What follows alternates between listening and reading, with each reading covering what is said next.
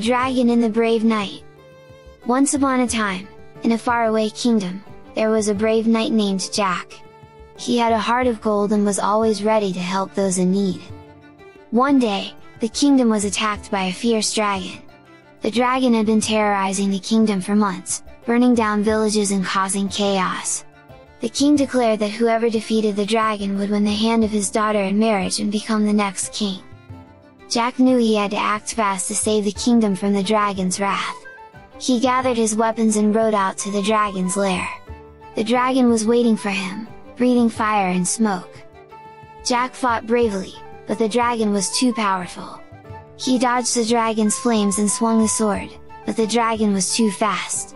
Just when he thought he had lost the battle, a surprising twist changed everything. The dragon suddenly stopped attacking and started to speak. Why are you fighting me, brave knight? asked the dragon. I am not here to harm you or your kingdom. I am only defending my home from those who threaten it. Jack was surprised to hear the dragon speak, but he listened to what the dragon had to say. The dragon explained that he had been living peacefully in the mountains until the humans started to invade his territory. They cut down trees, polluted rivers, and destroyed the natural beauty of the land.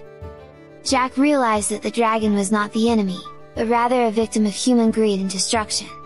He promised to help the dragon and find a way to coexist with him peacefully. Together, Jack and the dragon came up with a plan. They would convince the king and the people of the kingdom to stop destroying the environment and live in harmony with nature. They would work together to create a better future for everyone. Jack returned to the kingdom and shared his story with the king and the people. He explained that the dragon was not the enemy, but rather a friend who needed their help. He encouraged them to protect the environment and live in harmony with nature. The people of the kingdom listened to Jack's words and started to change their ways. They cleaned up the rivers, planted trees, and protected the wildlife. The dragon and the people of the kingdom were able to live in peace and harmony, and the kingdom prospered.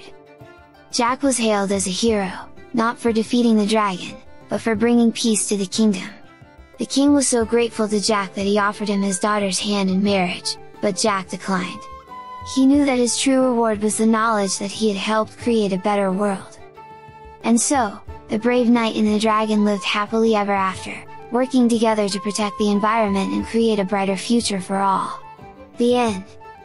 We hope you enjoyed this longer version of The Dragon and the Brave Knight.